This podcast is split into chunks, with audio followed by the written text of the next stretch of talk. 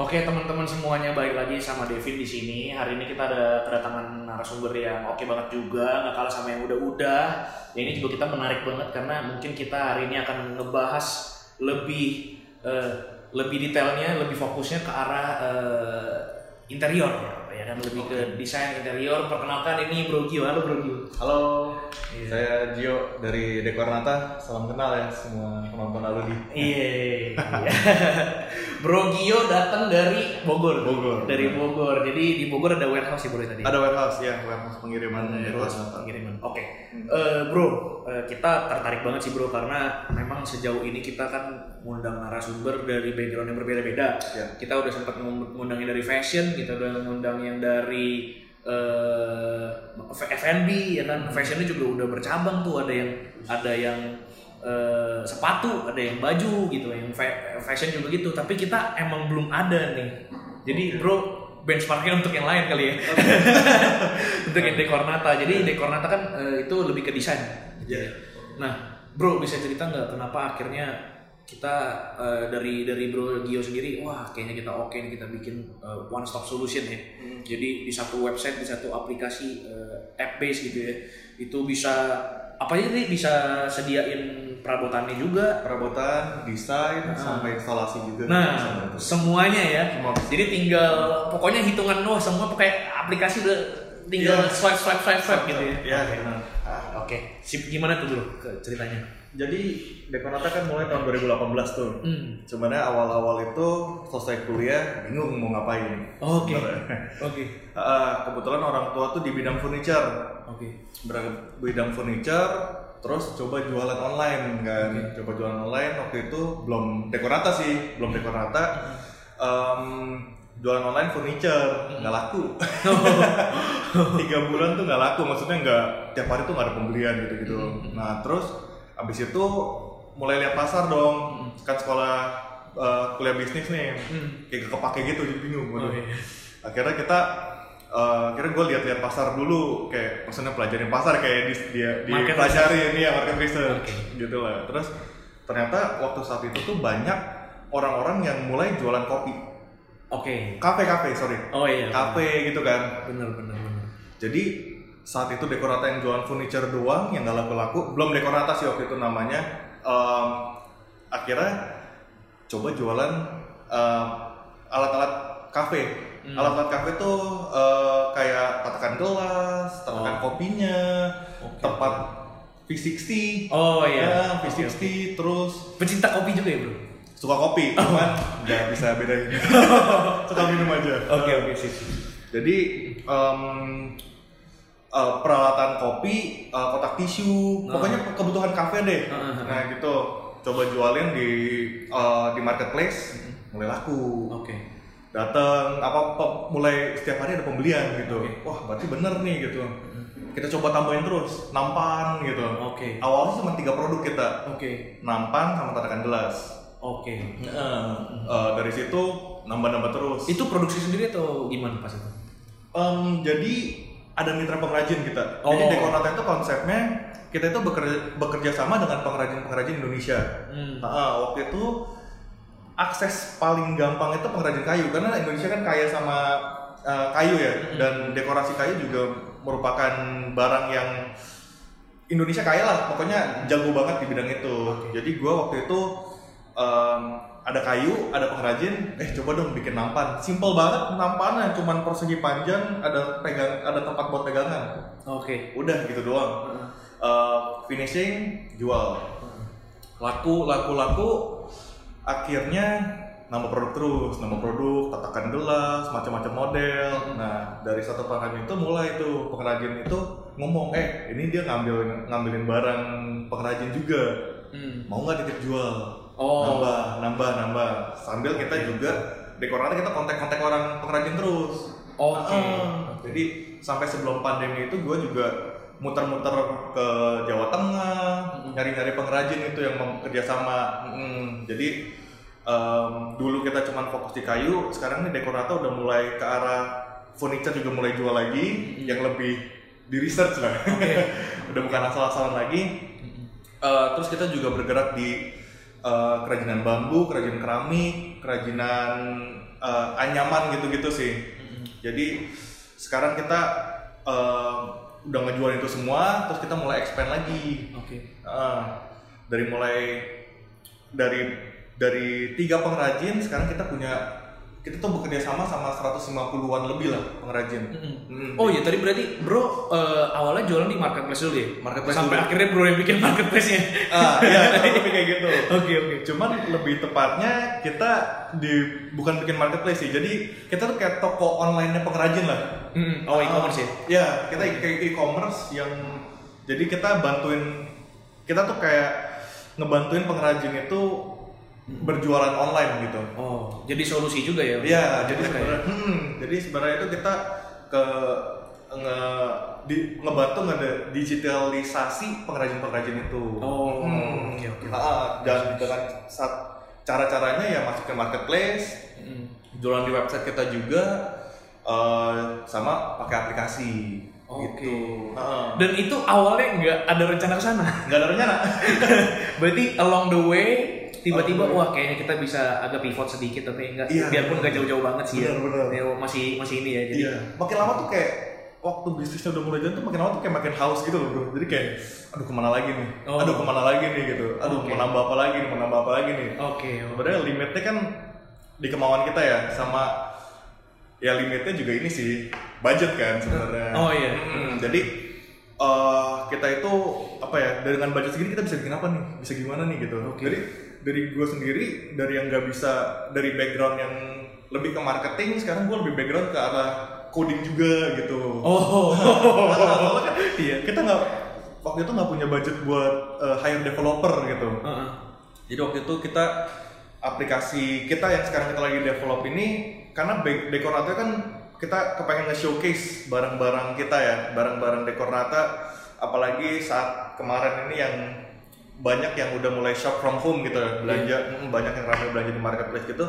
Kita kan kepengen nyampein produk kita lebih ke audiens gimana ke audiens gimana caranya gitu.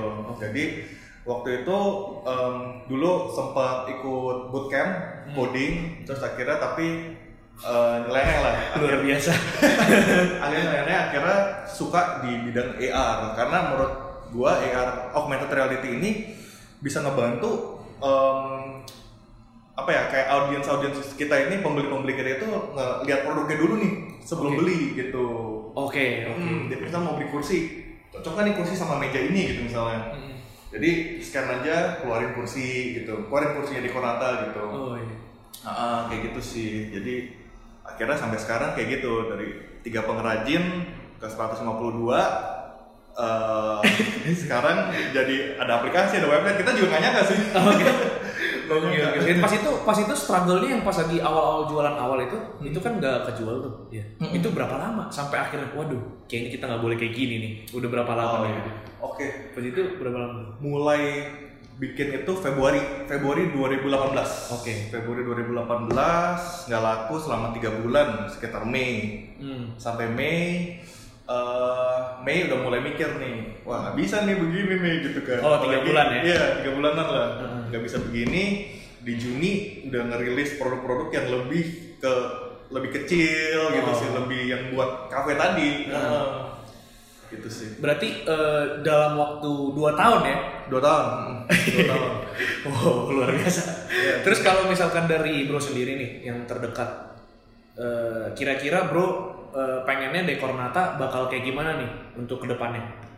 Eh, kita lebih pengen ke arah immersive shopping experience sih karena Oke. ha-ha, karena kan kita banyak produk-produknya itu dekorasi rumah Hmm, mungkin saat ini dekorasi rumah tapi nggak tahu nih nanti Oke, oh sekarang ya? nah sekarang ini kita banyak dekorasi rumah banyak em, keperluan kafe restoran gitu Hmm. di mana banyak kita harus eh, banyak yang banyak orang pembeli kita itu yang harus ngevisualisasikan kan Heeh. Ah, jadi kita mikir kalau misalnya dengan teknologi augmented reality ini kita percaya sih kita maksudnya orang tuh udah nggak usah datang ke toko kita lagi gitu Iya, buat jadi nggak nerka-nerka ya? Iya, nggak nerka-nerka. Jadi secara ukuran pun kita berusaha eh, saat ini sih aplikasi kita itu setidaknya 85% tuh akurat ukuran asli. Sama kita juga pakai teksturnya tuh tekstur asli. Jadi kita sebisa mungkin tuh kan banyak tuh ya kalau kayak 3D 3D-an kelihatannya kayak kartun kan. Oh. Nah, jadi kita tuh kepengen kita nggak mau pengen kayak gitu. Kita pengennya ini harus kelihatan asli banget sama produk aslinya. Oh. Jadi produk ya, produk 3D-an kita itu dari em, dari produk kita yang asli. Hmm. Jadi kita 3D model itu based on yang asli gitu. Jadi bahkan kayak cacat-cacat pun bisa kelihatan gitu. Oh. Heeh, jadi kita lebih ke arah situ sih kepengennya. Ini malah eh, kalau boleh spill nggak bro pas lagi corona gimana kondisi? Malah malah racing. Malah racing sih. Malah racing. Heeh. Oke, gimana tuh pas lagi eh, ini? Oh jadi kita sebelum pre covid itu pre corona kita ada dua eh, sumber income lah Mm-mm. B2B sama eh, B2C langsung. Hmm. Heeh, jadi yang B2B itu kita ada supply buat ke restoran, ke hotel gitu-gitu. Nah, waktu itu itu kan kenceng tuh waktu itu. Cuman kita deg-degan dong waktu corona awal nih pas Maret tengah deh kalau nggak salah. Maret tengah udah mulai WFA tuh, udah Iya. mulai takut kan, udah mulai takut. Deg-degan dong, ini semua disuruh di rumah. Wah, gimana nih gitu. Oke. Udah mulai deg-degan tuh gimana nih gitu. Aduh. Tahu-taunya malah penjualan kita di online naik banget Oke. naik banget tuh alat-alat masak tuh waktu itu hokinya kita ngejual alat-alat masak Ke- eh, jadi situ kita nambahin alat masak terus ternyata malah rame Hmm. Dari- Tapi ini menarik sih bro, karena kalau kita perhatiin ya bro, saya nggak tahu sih. Bro domisili di mana? di Bogor Eh, dulu oh, dulu. sekarang udah di BSD Oh, udah di BSD. Kalau saya ini kalau saya doang ya bro yang merhatiin ya kita walaupun sebenarnya harusnya ngomongnya pakai data sih ya. Iya. Cuman maksudnya ini kalau dilihat-lihat cuman se- sekilas doang, kayak kafe nambah banyak ya. Padahal corona, Iya, iya. tapi kafe tambah banyak gitu. Kan. Terus eh, itu make sense banget sih bro, yang pas lagi bro bilang kok alat masak jadi rame Hmm. karena kafenya jadi tambah banyak Hmm. dan yang lebih menariknya lagi semua orang yang tadinya kita mesti beli di tempat orang lain lebih prefer kita belajar bikin sendiri di rumah. Bener bener bener ya kan? bener. Iya. kayak ngopi oh beli V60 sendiri di rumah Iya. beli apa sendiri di rumah gitu kan.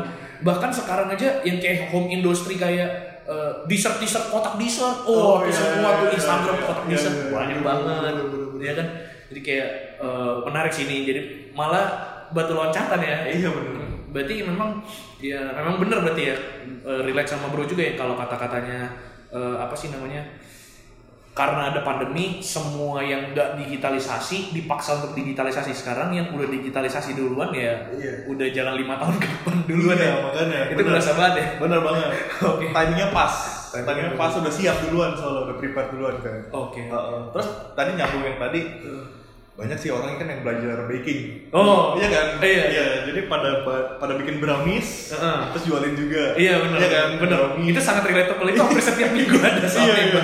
Iya, open PO brownies open PO eh, lidah kucing Iya, gitu. iya. jadi langsung deh kita bikin rolling pin tuh.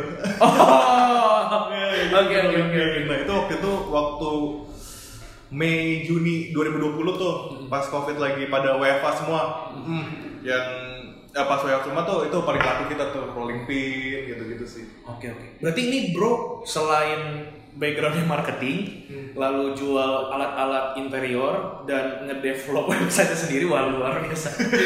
ini berarti eh, terasa banget ya kayak di drakor startup tuh terasa ya pas lagi belajar codingnya. terasa sih tapi Terasa.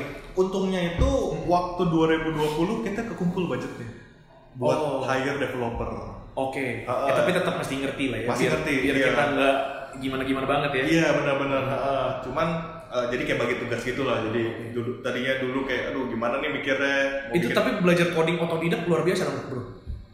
lumayan sih Sampai lumayan. sampai begadang-begadang. sampai be- yang ini sih jadi gua lebih interestnya kan ke arah AR tadi Heeh. jadi sama lah di setiap coding kayaknya kalau menurut gue ya mungkin ada yang lebih berpengalaman cuman kalau dari gue begadangnya itu gara-gara pas lagi nges kayak pas udah jam 10 malam nih udah ah udah mau capek mau nonton ah gitu terus ngestak jadi kayak ada ada satu bug ini nyebelin banget nih ini ap, gimana Oh. nih itu Oke, jadi oke. kan ngulik dong nyoba terus nyoba terus apalagi dengan kemampuan yang masih terbatas kan Iya. ini kenapa sih kayak begini tadi bisa perasaan gitu kan Oh iya. tadi bisa Mau nonton jadi nggak puas ya? Iya. Jadi nggak bisa. Nggak bisa. Tiba-tiba udah jam 2 pagi, jam 3 pagi, udah. Udah. Oke oke oke. Berarti website sama aplikasinya udah ada dari tahun berapa bro? Kalau website tuh kita dari 2020 awal Januari. Januari 2020 sekitar segitu. Heeh. 2020. Ah. Aplikasi? Kalau aplikasi itu sebenarnya dari awal tahun ini Mm-mm.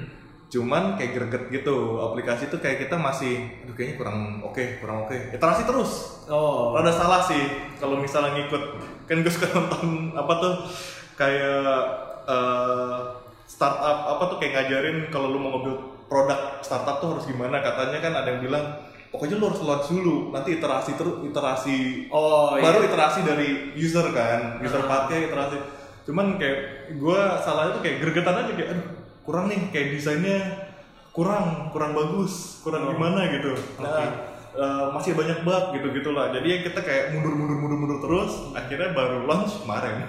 Which is sebenarnya nggak apa-apa kan? ya sebenarnya nggak apa-apa. Kan plus minus juga ya. plus minus juga. Soalnya kalau kita pikir-pikir kalau perusahaan dekornata Mm. otomatis berhubungan dengan desain. Mm. kan agak nggak masuk ya kalau iya UI UX nya nggak nggak sesuai nggak sesuai. kok nggak nggak nggak desain banget ya gitu. Iya, ya kan? iya, jadi kan harus cocok gitu ya. Iya, jadi which is sebenarnya ya masuk akal sih kalau alasannya kayak gitu ya. Iya. oke oke oke oke oke. Iya. menarik menarik. Terus kalau dari bro sendiri ada nggak cerita mungkin pengalaman eh, yang berkesan buat bro gitu? Pas lagi awal-awal struggle-nya apa atau mungkin ketemu klien yang kayak gimana? Nah mungkin dari awal-awal dulu deh. Oh, yang oke. struggle struggle-nya itu.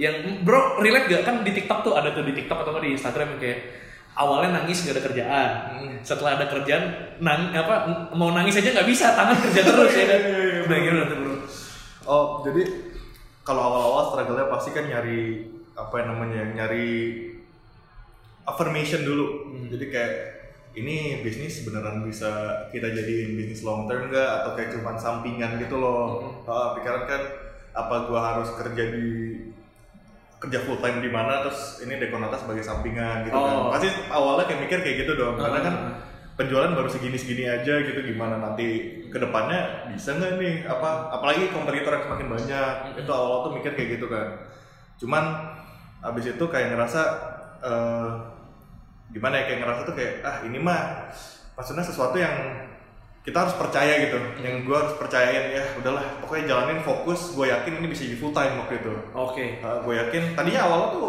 kayaknya sampingan aja lah gitu. Tapi kayaknya gue percaya kalau gue kerja keras ya gitulah kayak klise apa cheesy-nya klisenya gitu kayak gue harus kerja keras gue harus eh, pokoknya work harder than anyone else lah ceritanya gitu. Intinya kerja keras pasti bisa gitu.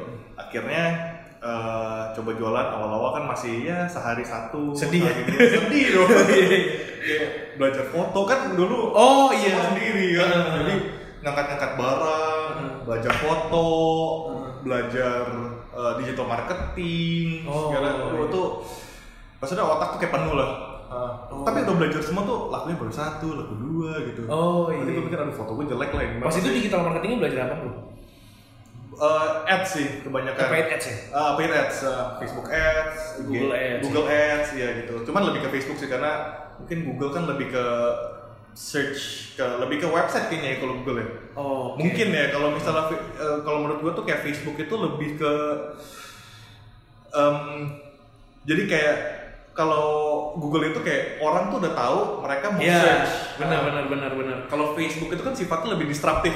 Iya. Kalau Facebook kan dari nggak tahu jadi tahu, kalau Google dari tahu jadi mau beli gitu. Iya, heeh. Iya. jadi kayak misalnya orang tuh udah duduk, dia udah tahu gue mau cari talenan, dia udah search talenan kan. Oh, Nah, iya. Kalau Facebook, eh, kalau Facebook kan lebih kayak lo lagi scrolling Instagram, Iya.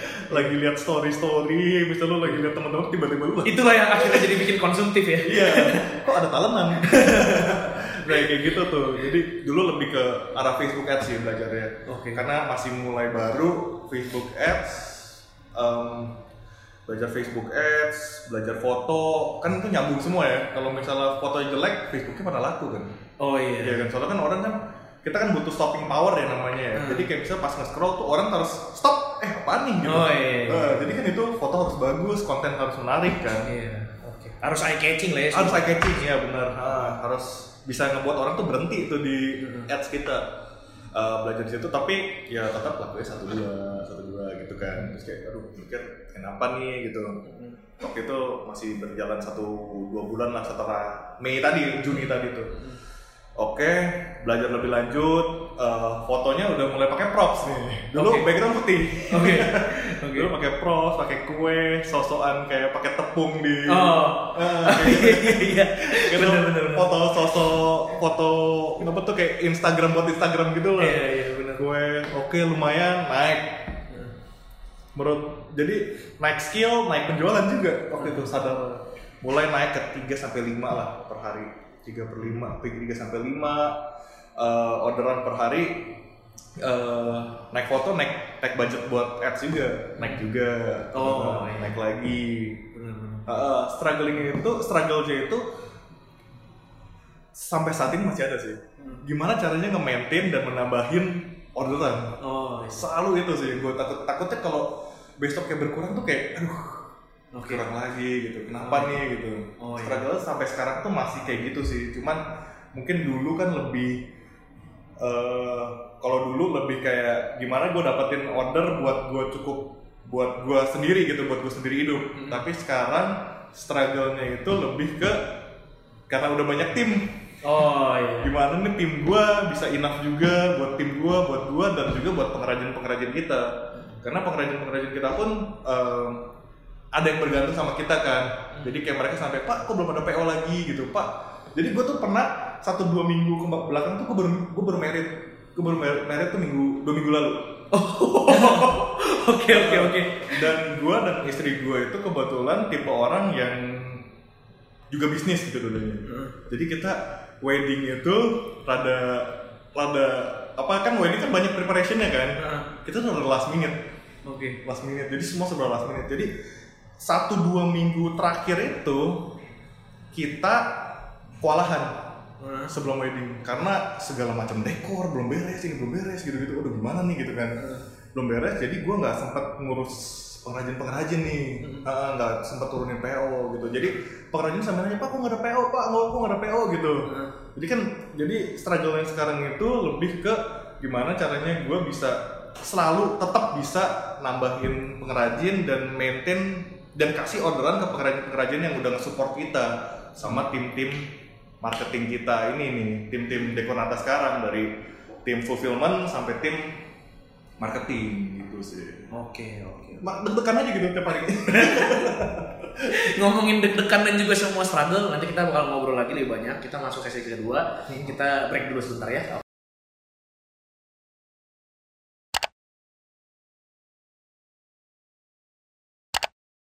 Oke teman-teman balik lagi eh, bareng sama gue, bareng sama Bro Gio juga. Kita bakal lanjutin obrolan yang tadi. Bro, eh, berarti dari cerita pengalaman Bro, eh, memang 2-3 tahun ini banyak belajar belajar banyak banget ya Bro ya. iya bener sih Berarti bisa diambil kesimpulan kalau jadi entrepreneur tidak semudah yang dipikirkan. iya bener sih Itu sangat tidak semudah yang dipikirkan. Iya. Kalau pas lagi kita cerita sekarang, oh seru sekali ya kan. Iya. Tapi pas lagi ngejalanin ya mau nangis pun nggak bisa, nggak ada waktu mau nangis nggak ada waktu ya kan. Iya. Soalnya kan kayak tadi, bro fotografi belajar sendiri, iya pengrajin cari sendiri, iya website bikin sendiri, aplikasi bikin sendiri, augmented reality bikin sendiri juga. Waduh semuanya Iya. bikin sendiri ya awal-awalnya tuh digital marketing semuanya luar biasa. Terus sekarang nah, dan struggle-nya pun jadi berubah seiring bertambahnya skill ya tadi ya bro ya. iya Oke, skill sekarang udah punya.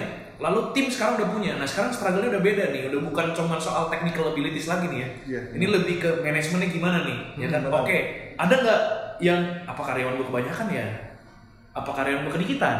ya kan? Kalau kedikitan jadi nggak efektif. Kebanyakan jadi nganggur kan? Maksudnya kayak gabut kan jadi iya bener-bener jadi gabut kan habis itu setelah itu kalau udah seperti ini kalau nggak dapet orderan nanti karyawan gue makan apa Bener. ya kan karena kan ini kan udah bukan menyangkut mulut satu orang Iya, udah bener. mulut banyak orang gitu kan nah itu kan bro pernah ngerasain yang namanya burnout pas lagi ngejalanin perusahaan kayak gitu pernah sih itu pernah kena mental? Pernah sih. Jadi eh, kalau secara ini, jadi gue tuh tadi kan banyak technical skills yang dipelajarin kan. Waktu mulai itu kan delegasi, tim yang cari tim yang lebih jago kan misalnya yang lebih jago foto. Heeh. Ah, dibanding gue pasti banyak. Oke. Ah, yang lebih jago foto oke udah. Yang lebih jago digital marketing oke udah. Dibagi-bagi dulu dong yang lebih jago bikin website yang lebih jago coding udah.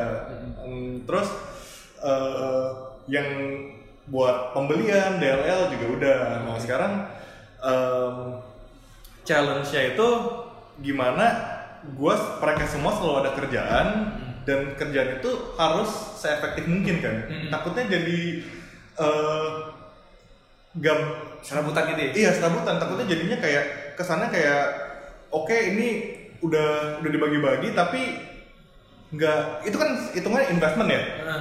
gue invest di tim gue Tapi itu in-house semua ya? in-house semua ah, gue invest di tim gue biar bis, biar mereka bisa eh, ngebantu pengrajin lebih banyak menghasilkan lebih banyak agar tim kita lebih bertambah lagi lebih besar lagi gitu. Eh, pembagiannya itu apa ya nge-manage itu yang susah. Jadi maksudnya kayak gimana caranya gue bisa tahu ini tuh efektif.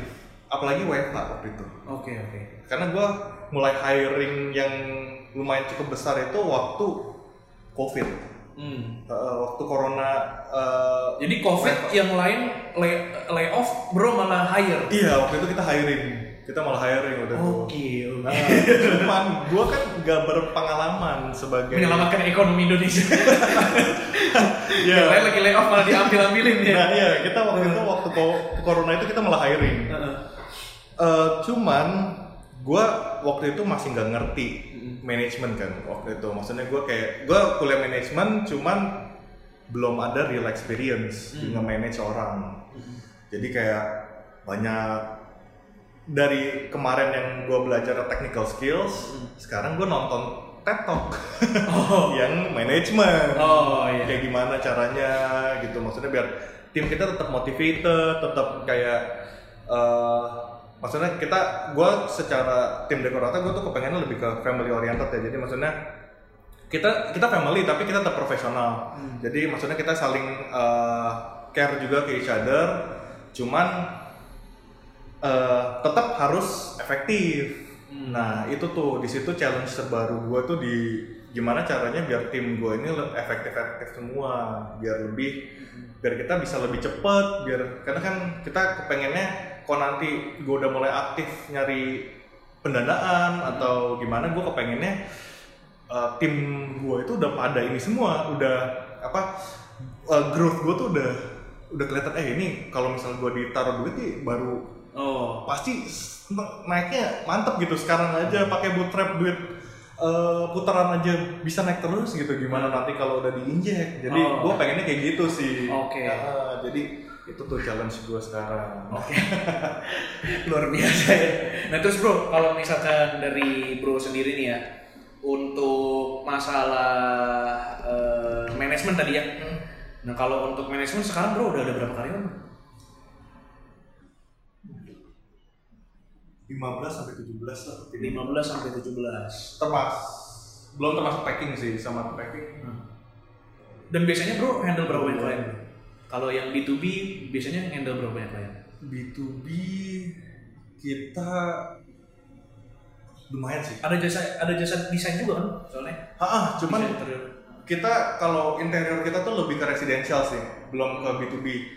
Jadi kalau yang B2B itu lebih ke para peralatan-peralatan makan. Oh, yang Ah. bulk sekalian aja ya. Eh, beli ini, ini, ini, ini dan ini gitu ya. Yes, benar. Jadi kayak, kayak restoran nampan, piring, eh, gitu-gitu semua. Iya, nampan piring, eh, tempat sendok. Tapi emang lagi in banget tuh yang kayak eh, apa kan kayak biasa, biasanya ada piring nih. Mm. Di bawah piring tuh kayak tatakan piring yang bulat tapi kayu.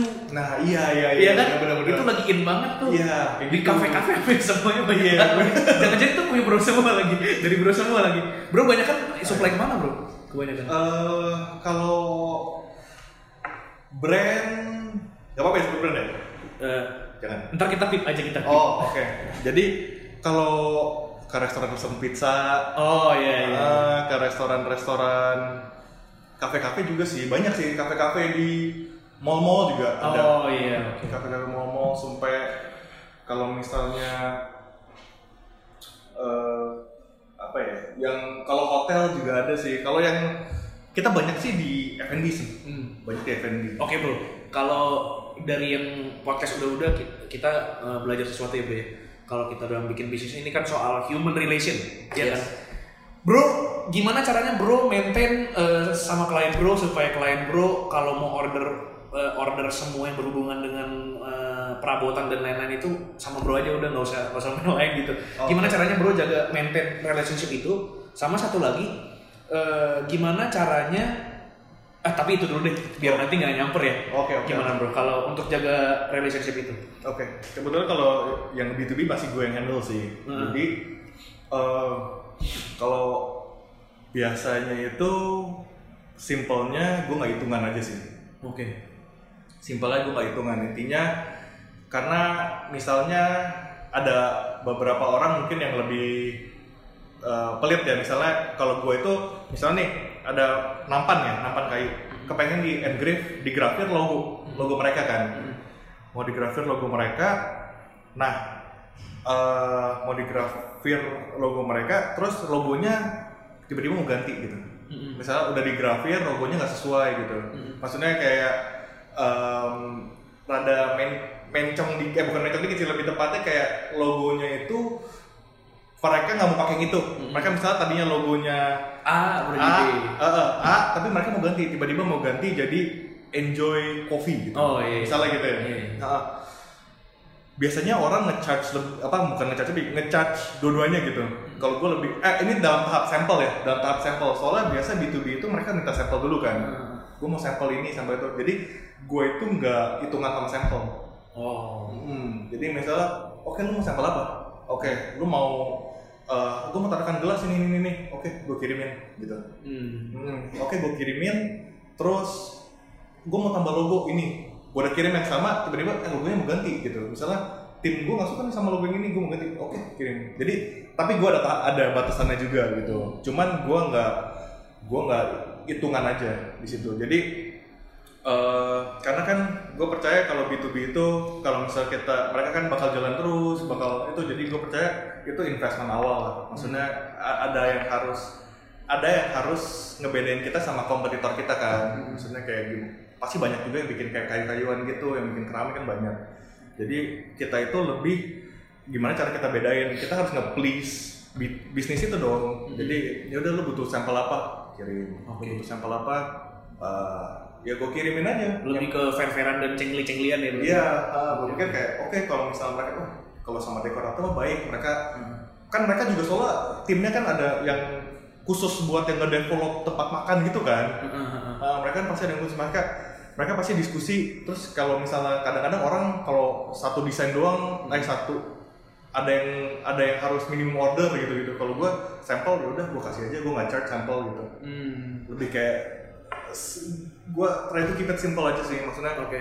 yang penting mereka senang tapi eh, ya ibarat kalau akhirnya mereka nggak order oke lah berarti emang mungkin produk gua kurang bagus gitu maksudnya juga Jadi pelajaran buat ya feedback buat gua juga dan gua juga nge-please mereka juga jadi nanti mungkin in the future mereka bakal ingat juga oh Dekorata waktu itu ngebantuin kita Hmm. bikin sampel ini nextnya mereka pasti kan bikin develop produk baru lagi kan Hmm. yaudah Dekorata deh gitu Oke. hmm, Oke. lebih ke situ Terus kalau urusan klien nih bro, ya pasti ada lah ya klien rese.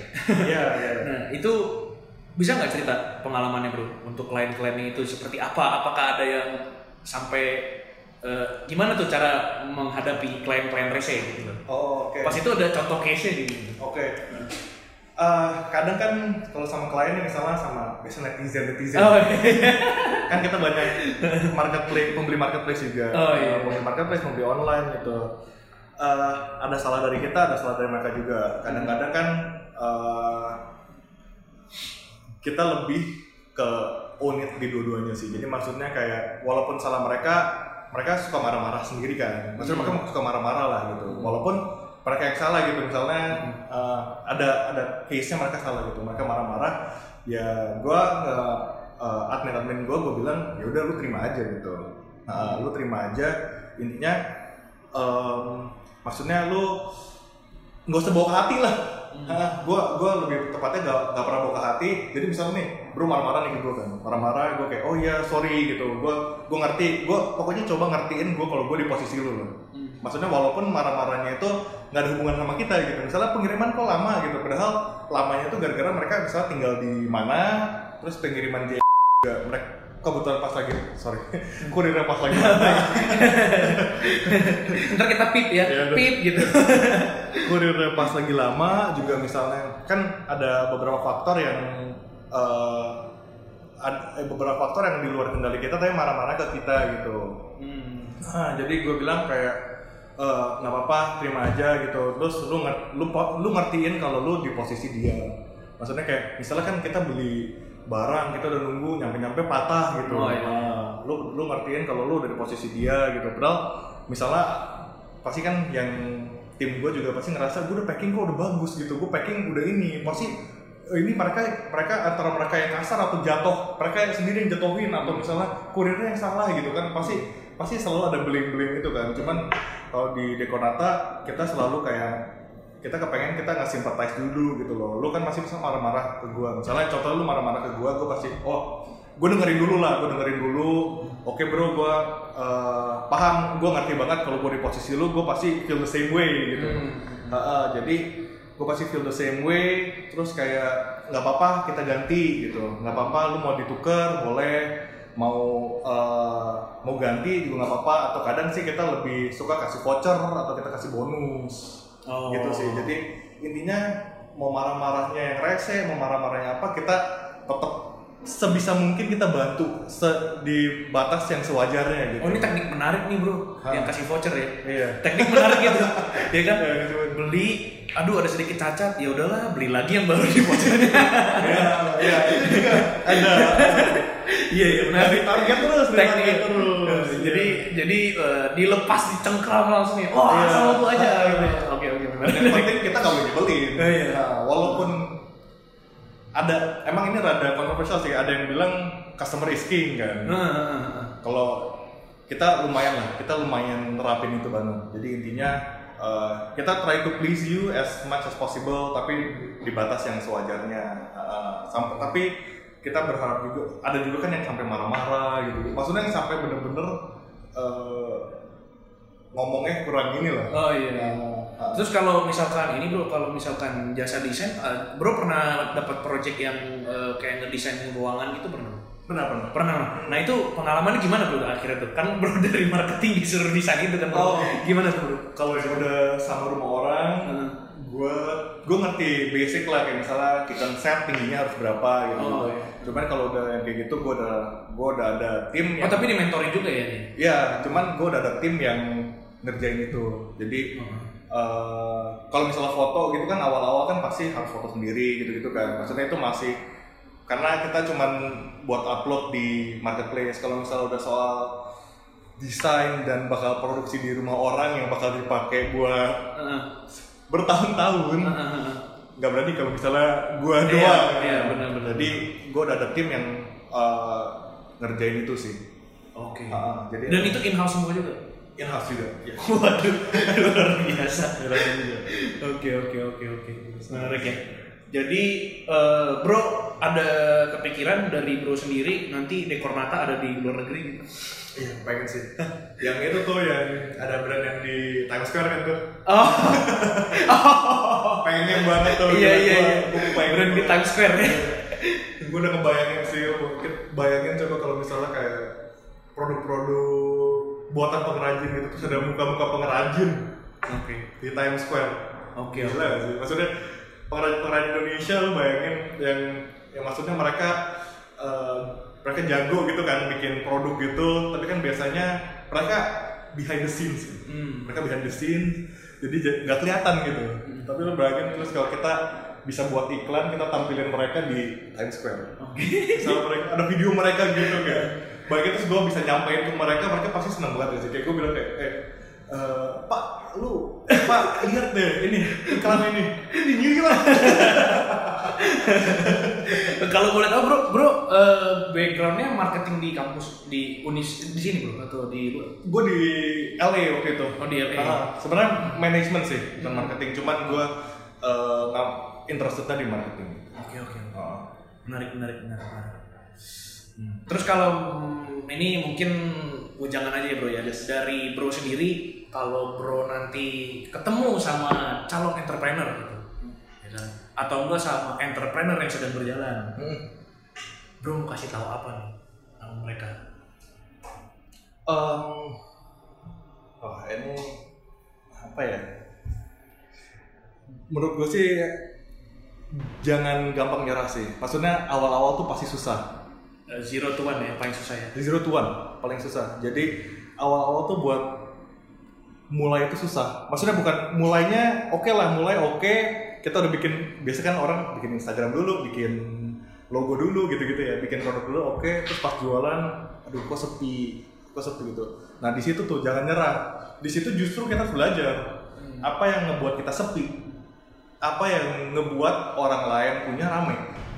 Ya nggak sih. Jadi kayak misalnya em, kita lihatlah kompetitor, kita nge-benchmark, oke mungkin orang lain punya fotonya lebih bagus dibanding foto gue yang pakai HP gitu misalnya ya. Pakai pakai HP orang lain punya lebih bagus nih fotonya. Oke kita coba upgrade kita coba pakai foto. Oh pakai foto yang lebih bagus. Oh oke ternyata eh, foto lebih bagus ada hasilnya nih gitu. Terus tapi kok masih nggak sebanyak mereka ya? Apalagi nih yang mereka lakuin. Jadi continuous improvement aja sih jadi lu jangan nyerah di awal lu pelajarin yang lain lu coba bikin yang eh, lu coba ngikutin eh, mereka tuh bagus di mana. Nah dari situ tambah lagi bagus di mana tambah lagi gitu. Nah jangan pernah nyerah di tahap-tahap itu. Karena orang expect oke gua udah bikin bisnis gua mulai jualan di gua udah post di Instagram gua udah post di marketplace gua udah bikin website. Tapi kok nggak laku Hmm. Iya kan? Terus udah nyerah gitu. Nah, di situ justru lu harus mulai belajarnya tuh di situ. Jadi jangan nyerah di situ gara-gara jualan lu sepi tiga bulan sepi nggak apa-apa. Justru lu harus belajar di situ. Di tahap itu kita harus belajar kayak apa nih bisa ngebuat kita rame? Apa yang ngebuat orang lain rame? Karena kan jualan kan pasti ada orang yang leadernya di space itu ya. Hmm. Nah, apa nih ngebuatnya orang rame? Apa rasanya? Apa apanya apa penyampaiannya? Gitu gitu sih oke. Jadi selalu belajar selalu perbaruin apa ya selalu belajar lebih lebih belajar lebih lah. Maksudnya kita selalu iterasi bisnis kita gitu. Jadi basically belajar itu bukan yang kayak duduk di itu kan belajar Hmm. itu kan lebih ke self improvement ya. Hmm, self improvement feedback terus lah. Oke rasa ada orang yang bilang pahit rasanya. Ya udah coba. Apa nih? Mungkin Hmm. yang bisa diubah apa? Maksudnya selalu continuous improvement sih. Jadi jangan nyerah waktu pas awal-awal. Itu tuh biasa orang habis jualan selim enam tiga bulan sih biasanya ya. Tiga empat bulan. Kayak pacaran kan biasa ada Iya, empat iya. bulan suka kayak ada yang banyak yang Anggot-anggotan gua. ya. Iya, putus gitu. Biasanya empat bulan sama ada kayaknya bisnis. Oh. kayaknya empat bulan sepi tuh kayak aduh nggak working nih gitu. Tapi kalau misalnya lu percaya sama bisnis lu, lu percaya sama hasil kerja lu 4 bulan ini, di mana lu 4 bulan gak leha-leha, lu bener-bener fokus, gue yakin pasti lu pasti lu bisa gitu loh. Maksudnya pasti lu ada sesuatu yang lu bisa improve terus, yang bakal akhirnya tek ngebuat ini, ngebuat kan ada yang bilang gini, sorry, ada yang bilang "Eh, kenapa sih lu kerja keras banget gitu? Hmm. karena kan kuota sukses orang beda eh, beda-beda ya. Oh, ada yang iya. suksesnya setelah tiga bulan, ada yang suksesnya setelah lima tahun gitu. Maksudnya itu tuh yang kita kalau misalnya kita kerja keras memperpendek semoga bisa mem- semoga bisa memperpendek waktu time kita sukses gitu. Ah, itu sih makanya kenapa gue di Deportes selalu coba-coba terus karena gue berharap misal gue di timeline-nya gue sukses 25 tahun lagi gue nggak mau dong ya kan gue pengen gue pengen sukses lebih early makanya gue coba kerja lebih keras gitu itu aja sih jadi gitu. Oke, terima kasih banget Bro Gio udah datang di podcast hari ini. You, Mas. mungkin eh, dari yang quotes yang bisa kita ambil adalah lebih ke udah udah saatnya lah kita eh, ketika kita ngebangun sesuatu kita butuh keyakinan dan persistensi gitu ya kan. Ya. Sama ya eh, untuk untuk teman-teman semua ya mungkin lebih ke stop cari inspirasi jadilah inspirasinya itu sendiri gitu. ya. Oke. Semoga eh, pendengar semua eh, terinspirasi di podcast ini. Thank you banget Bro Gio udah datang ke podcast. Thank you See you on next podcast. Dadah. Buat kamu yang pengen tahu apa pun tentang investasi, jangan lupa untuk subscribe dan like video-video kami supaya kamu selalu update tentang investasi. Jangan lupa share juga ya. See you on the next video.